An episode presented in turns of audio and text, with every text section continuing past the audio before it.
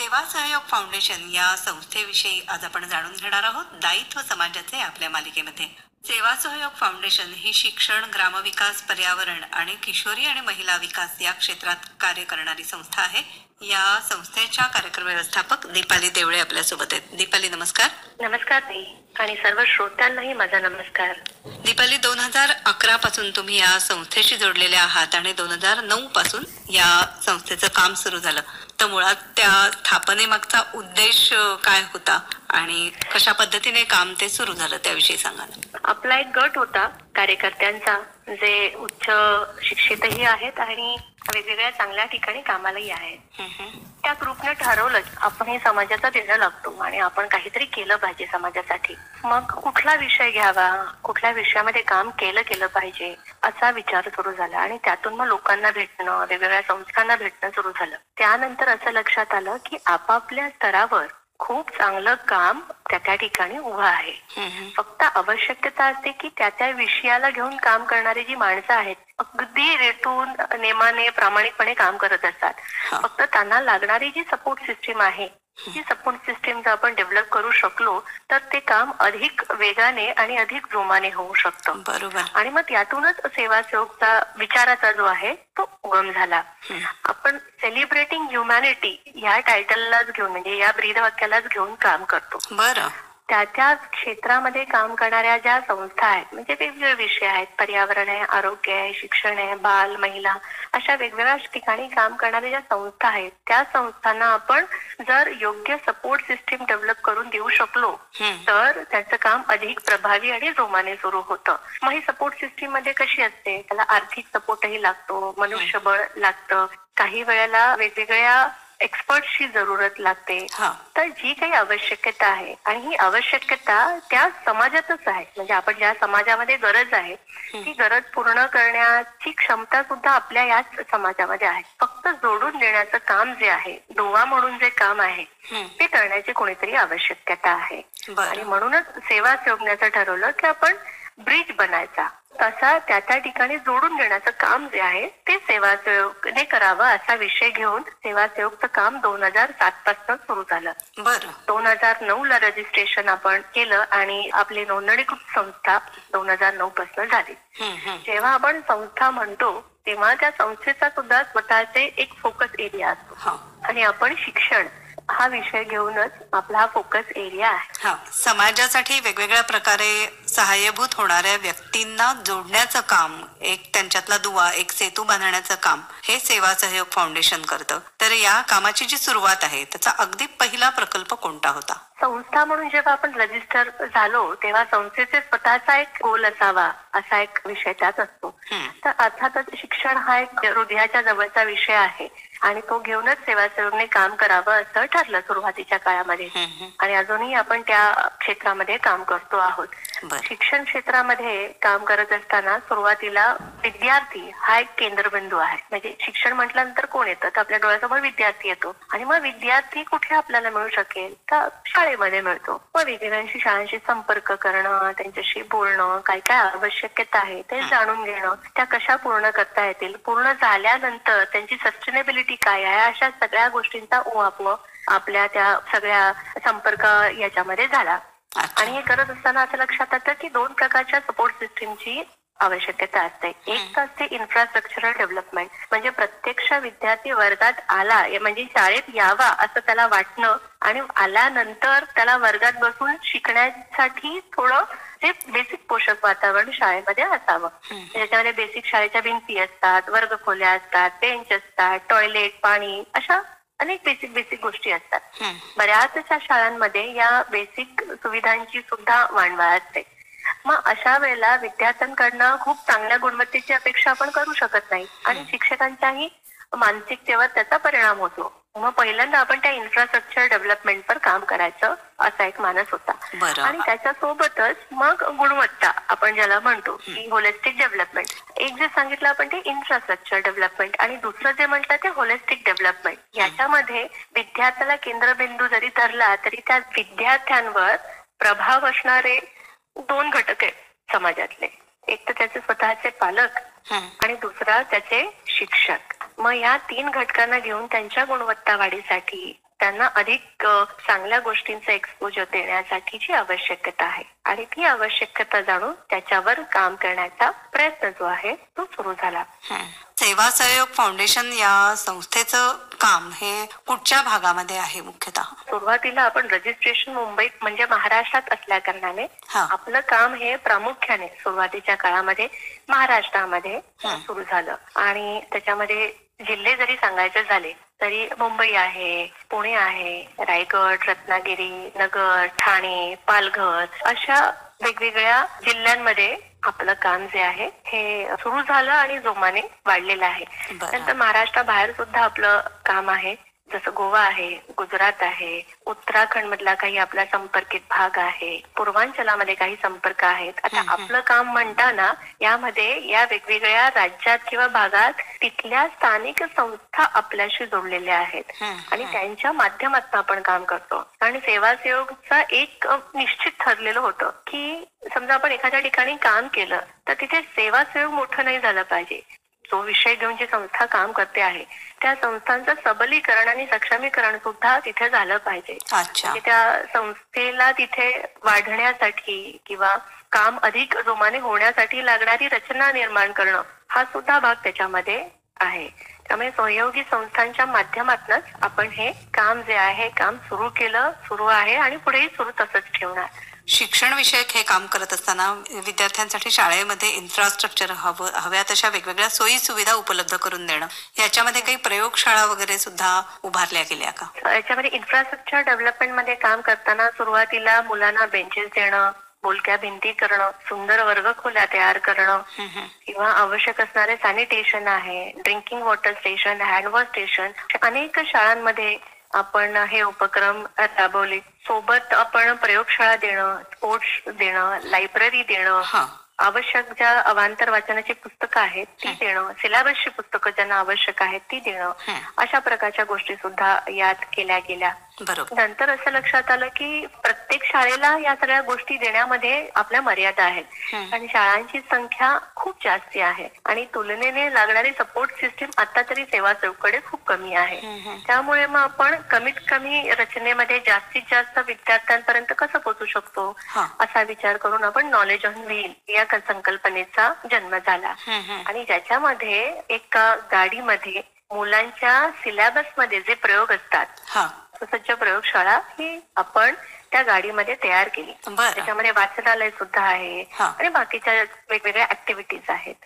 तर ती गाडी वेगवेगळ्या शाळांमध्ये जाणं आणि शाळेचं टाइम टेबल आपलं ठरलेलं असतं वर्षभराचं. की कुठल्या शाळेला कोणकोणत्या इयत्तेला आपण कधी शिकवणार. तर त्यानुसार प्रत्येक शाळेमध्ये जाणं प्रयोगशाळेतनं हे जे प्रयोग आहेत हे प्रत्यक्ष मुलांना करायला देणं शिकवणं त्याच्या मागच्या ज्या संकल्पना आहेत या संकल्पनाचा जो पाया आहे बेस आहे तो मुलांचा पक्का करणं असा सगळा विषय जो आहे तो या नॉलेज ऑन व्हीलच्या माध्यमातून होतो. मुंबई पुणे म्हणून आपल्या सहा गाड्या अशा आहेत. आत्ताची मुलं जी आहेत ती तंत्रज्ञानाशी सुद्धा खूप जोडलेली आहेत तर शहरी भागामध्ये हे तंत्रज्ञान सहजी उपलब्ध होतं पण ग्रामीण भागामध्ये तुलनेने होत नाही तर त्या दृष्टीने सुद्धा काही काम होतं का आता आपण म्हणतो की हे तंत्रज्ञानाचं युग आहे आणि तंत्रज्ञानामध्ये अधिकाधिक मुलांनी याचा लाभ घेतला पाहिजे आणि याच्यामध्ये कुशलता प्राप्त केली पाहिजे. म्हणजे आपण पाहिलं तर शहरी भागामध्ये शिक्षक सुद्धा थोड्या अधिक सुलभतेने हे तंत्रज्ञान हाताळताना वापरताना दिसतात. ग्रामीण भागामध्ये शिक्षकांना सुद्धा हे तंत्रज्ञान हाताळणं वापरणं हे थोडं कठीण पडतं.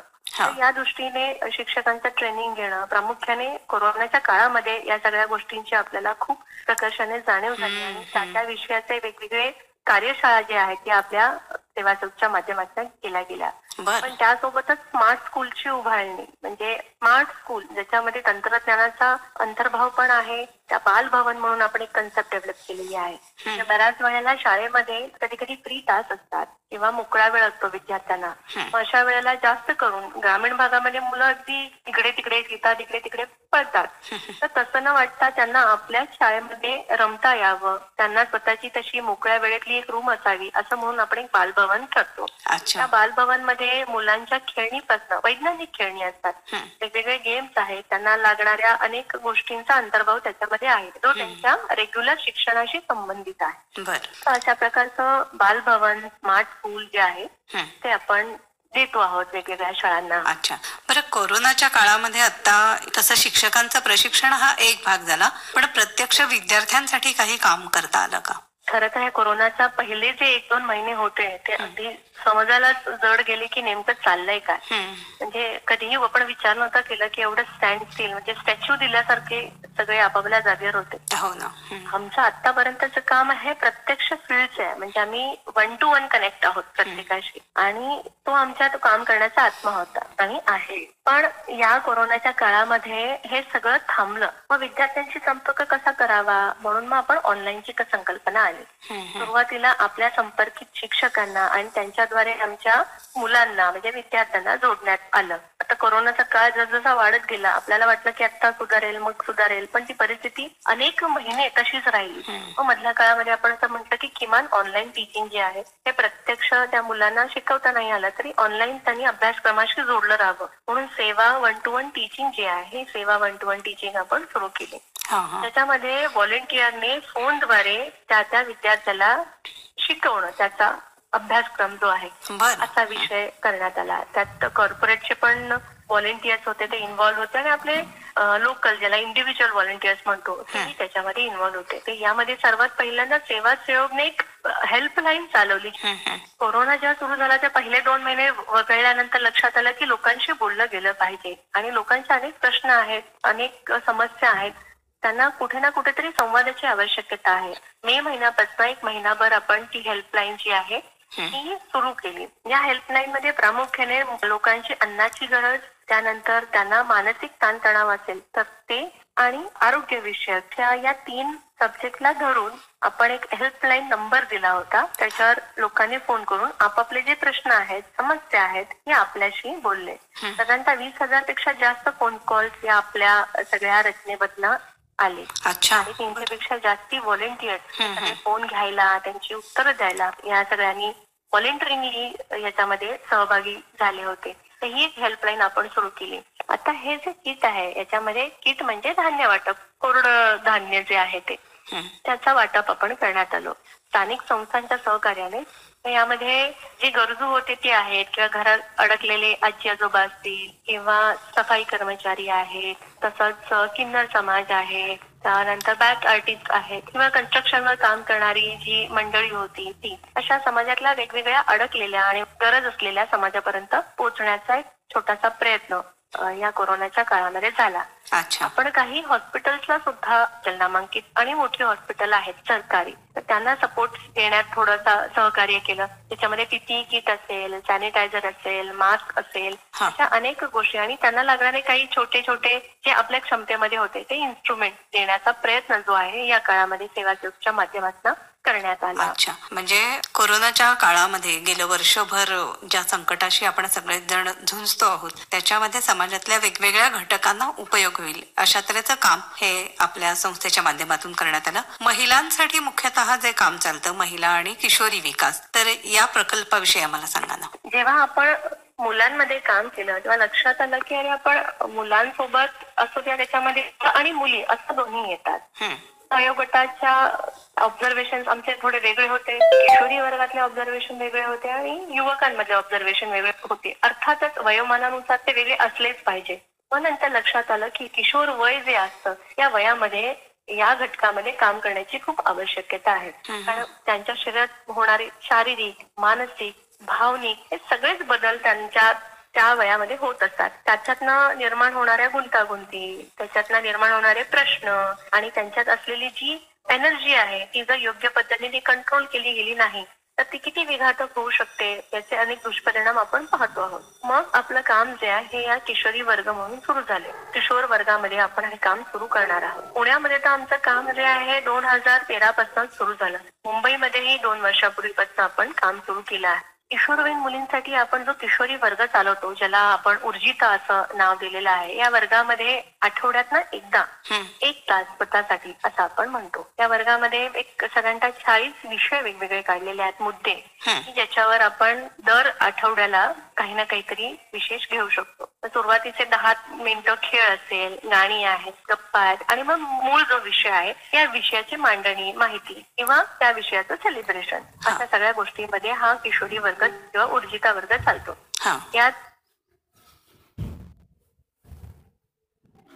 अंतर्गत कुठल्या गोष्टी आहेत? तर सुरुवातीला व या विषय आपण घेतो. म्हणजे इंट्रोडक्शन मी काय आहे? तिथपासनं आपल्यात होणारे बदल शारीरिक असतील भावनिक असतील किंवा त्यानंतर नातेसंबंध काय आहे अट्रॅक्शन काय असतो किंवा तुम्ही या वयामध्ये स्वतःला अभ्यासाच्या संदर्भात कॉन्सन्ट्रेट कसे करू शकतो. किंवा आहार आपला कसा असावा नाही का म्हटलं पाहिजे गुड टच बॅड टच अशा अनेक गोष्टींचा अनेक मुद्द्यांचा याच्यामध्ये अंतर्भाव आहे.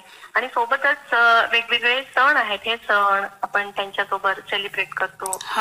पुण्यामध्ये दोन हजार प्लस विद्यार्थ्यांशी संपर्क आहे आणि मुंबईमध्ये आता एक तीनशे प्लस विद्यार्थ्यांशी आपला संपर्क आहे. बर. शिबिरामध्ये प्रत्यक्ष ऍक्टिव्हिटी सोबत आताच केलेलं आहे आपण लाठीकाठी प्रशिक्षण असेल किंवा मेडिटेशन विषय असेल किंवा रेग्युलर जे आपल्या ऍक्टिव्हिटी असतात ते आहे ते करणं. रेड डॉट बॅग आहे ते शिकवणं. रेड डॉट बॅग काय असते. कसा तो सॅनिटरी पॅड वापरला पाहिजे? का वापरला पाहिजे. त्या काळात असणारी हायजीन म्हणजे काय आहे? या सगळ्या गोष्टींचा अंतर्भाव या सगळ्या प्रकल्पांतर्गत केला जातो. आणि हे फील्डवर घेणारे जे आपले एक्झिक्युशन करणारे आपले जे शिक्षिका आहेत म्हणजे ते तर आहेच ते आपले रेग्युलर कार्यकर्ते असतात पण त्याच्यासोबत आपली एक कमिटी असते. ज्याला आपण आपलेच कार्यकर्ते जे आहेत म्हणजे व्हॉलेंटियर जे आहेत जे स्वेच्छेने या प्रकल्पाशी जोडलेले आहेत. त्यांच्या मार्गदर्शनासाठी खाली आपण हे करतो. म्हणजे कोणी त्याच्यातलं गायनक आहे कोणी त्याच्यातलं प्रोफेसर आहे कोणी वकील आहे असे चांगले कार्यकर्ते आपल्याशी जोडलेले आहेत आणि त्यांच्या मार्गदर्शनाखाली आणि त्यांच्यासोबत आपण हा प्रकल्पाचा विकास जो आहे हा करत असतो. हा. महिलांसाठीचे कोणते उपक्रम चालवले जातात? दोन हजार पंधरा मध्ये महिलांमध्ये आपलं काम सुरू झालं. आणि मुंबईमध्ये हे काम चार वर्षापूर्वी जे आहे ते सुरू झालं. महिलांमध्ये पुण्यामधलं आपलं जे काम सुरू झालं त्याच्यामध्ये तीन कॅटेगरीमध्ये आपण त्यांना प्रशिक्षण आणि सहकार्य देण्याचा प्रयत्न केला. अर्थात आपण वेगवेगळ्या सात कॅटेगरी काढल्या होत्या. त्यातलं स्टिचिंग म्हणजे शिवणकाम आहे केटरिंग आहे आणि आर्ट अँड क्राफ्ट. या तीन महत्त्वाच्या कॅटेगरीमध्ये पुण्यातनं आपलं काम जे आहे हे जास्ती फोपावलं आहे. शिवणकामामध्ये मग बेसिक पिशव्यांपासनं वेगवेगळ्या प्रकारच्या पर्सेस पर्यंत काम महिलांनी केलेलं आहे. साधारणतः एक शिक्षण घेतलेलं तर अनेको अनेको महिला आहेत इतक्या वर्षामध्ये. प्रत्यक्षपणे आपण इंटरप्रिनरशिप नाही म्हणू शकत पण प्रत्यक्ष स्वतःच्या पायावर उभ्या आहेत आणि स्वतःचा छोटा मोठा व्यवसाय चालवतात. असे पुण्यातच आपल्या एक दोनशे प्लस कार्यकर्त्या म्हणजे ह्या ज्या महिला आहेत या आहेत. कॅटरिंगचं प्रशिक्षण आपण त्या महिलांना दिलं की जेणेकरून मग ती स्वतःचं पोळी भाजी केंद्र आहे किंवा कुठे स्वयंपाक करून देणं असेल हे असू शकतं किंवा कुठला कॅटरिंगचा व्यवसाय जे चालवतात त्यांच्यासोबत काम करणं असेल असे सगळे जे ट्रेनिंग जे आहेत ते ट्रेनिंग आपण आपल्या महिलांना जो आहोत देत आलो आहोत. त्यानंतर आर्ट अँड क्राफ्टमध्ये मग कॅन्डल मेकिंग आहे किंवा पंट्या रंगवणं असेल वेगवेगळ्या प्रकारच्या आर्ट अँड क्राफ्ट तयार करणं आहे ज्वेलरी मेकिंग आहे हा. असे वेगवेगळे प्रशिक्षण जे आहे ते आपण महिलांना दिलेले आहे. बर. आणि नुसतं प्रशिक्षण देऊन थांबलेलो नाहीये तर त्याचं मार्केट लिंकेज हा सुद्धा विचार आपण केलेला आहे. हं, हं. मार्केट लिंकेजमध्ये त्या त्या स्तरावर म्हणजे आता कापडी पिशव्या महिला शिवतायत तर ते शिवल्यानंतर त्या विक्री पण त्याची झाली पाहिजे. तर ते उद्योजकता वाढणार आहे. मग. त्याचं प्रमोशन करणं त्यांना मार्केट लिंकेज मिळवून देणं हे काम सुद्धा सेवा सेवकच्या मार्फत करत आहोत. हा.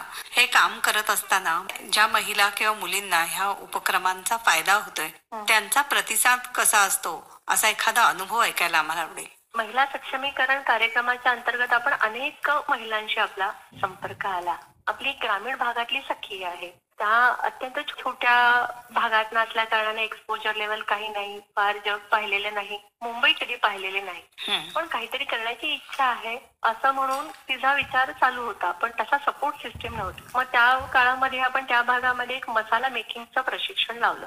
आणि सुदैवाने त्यांच्याशी आपला संपर्क झाला. मसाला मेकिंगचं ट्रेनिंग घेतल्यानंतर त्यांना मी स्वयंपाक तर सगळ्यांनाच बनवता येतो. तो अधिक रुचकर कसा होईल त्याच्यावर सगळी मजा असते. तर तो एकतर रुचकर व्हायला लागला आणि तो कसा होणार तो याचा फायदा त्या आपल्या सखीला झाला. काय झालं घरामध्ये सुंदर सुंदर स्वयंपाक बनवू लागले. नंतर हळूहळू हळू अशी एक मानसिकता तयार झाली की एवढे चवदार जर स्वयंपाक बनतो आहे तर तशा मसालाच्या रेसिपीज त्यांच्याकडनं विचारल्या जाऊ लागल्या.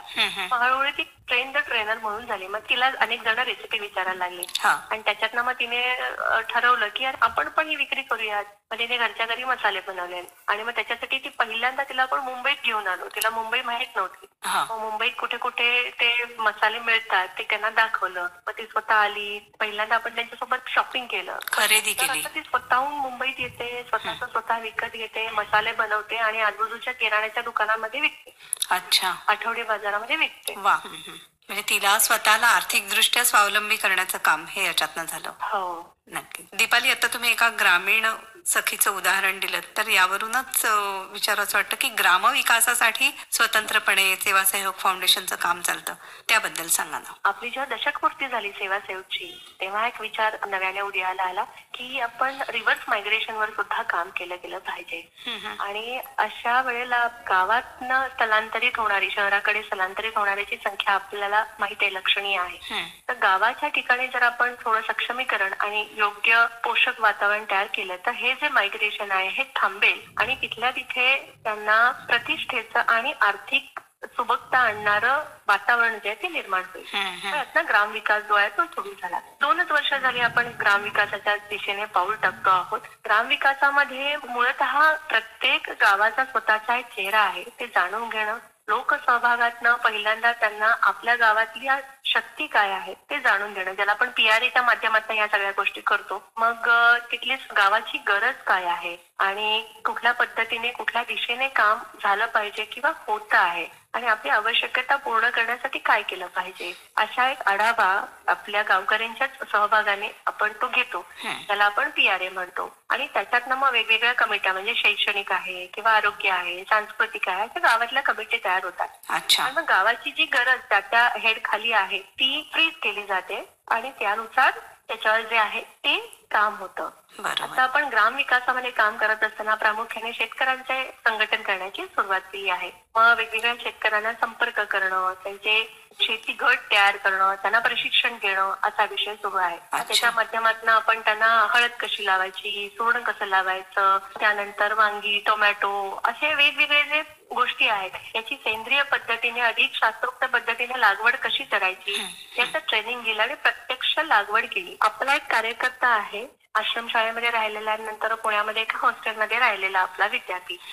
शेतीशी काही संबंध नाही. पण बारावीला असताना वडिलांचं निधन झालं म्हणून आईसोबत कोण म्हणून तो गावी परत आला. गावी परत आल्यानंतर काय करायचा असा एक विषय त्याच्या मनात घोळत होता. शेतीशी फार संबंध नव्हता त्यामुळे शेती हा विषय त्याच्या डोक्यात फारसा रुळला नव्हता. पण नंतर आपले जे कार्यकर्ते आहेत उमेश भाऊ आहे अक्षय आहे त्या कार्यकर्त्यांच्या संपर्कामध्ये आल्यानंतर ग्राम विकासच्या योजनेअंतर्गत त्याला त्याच्या शेतीमध्ये कस कसे वेगवेगळे प्रयोग करू शकतो काय काय लावू शकतो याचं ट्रेनिंग दिलं गेलं.